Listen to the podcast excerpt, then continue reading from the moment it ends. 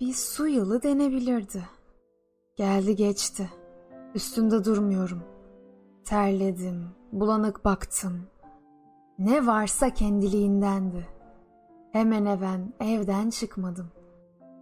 Sanki avuçlarımda sürekli yıkanmış, tabağa konmuş bir meyve. Ola ki makyajı bir oyuncunun karışmış gözyaşlarına.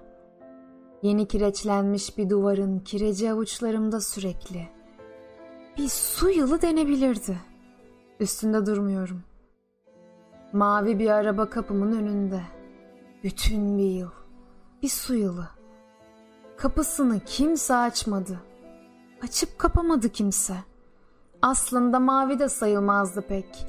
Yani sabah güneşlerini denizde, gün batımını denizde severek yaşayan bir balık denebilirdi ona.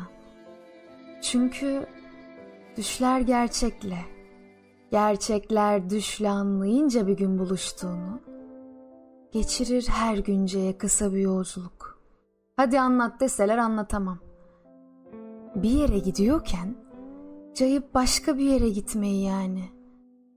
Bir kunduzu karşıdan karşıya yüzdüren sezgi nedir ben bilemem ki.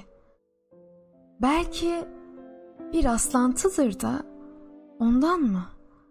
En yakın yeri, en uzak yeri, bitmeyen yeri ya da bitecek yeri.